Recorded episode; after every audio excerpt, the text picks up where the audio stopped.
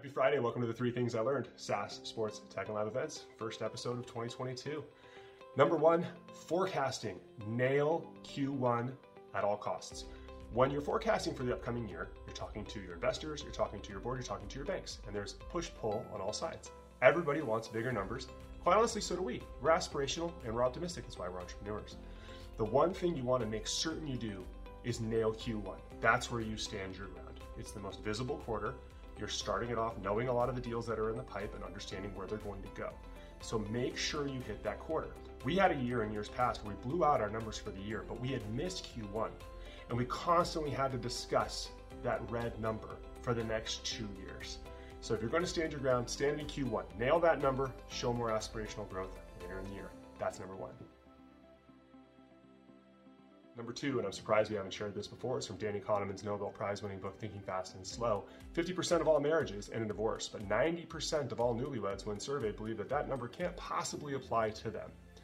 The Oakland A's, the Moneyball A's, everybody thought they were crazy. Nobody thought that the jump shooting Golden State Warriors were going to win a, sh- a championship, and they won three of them.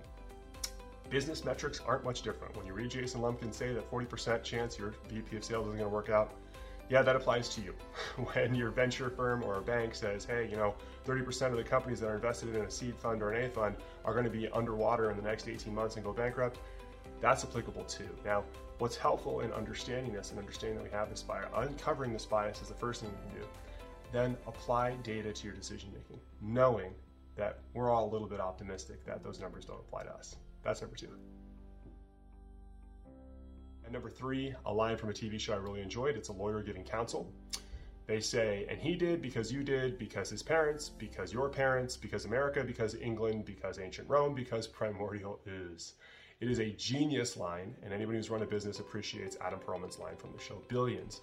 The way the line implores the audience to deal with the situation at hand instead of lamenting on the past, it also just shares that we all have these stories and it's really not all that interesting. It's time for us to pay attention to the situation at hand and move forward with the facts that are in front of us and the laws and the agreements that we have there. It's really eye opening and a great way for us to work with our teams.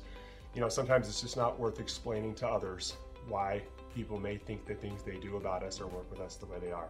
Sometimes a simple, hey, because ancient Rome, or maybe they're just not team us, suffices. That's it for this week. Thank you so much for tuning in. We'll see you next week on The Three Things.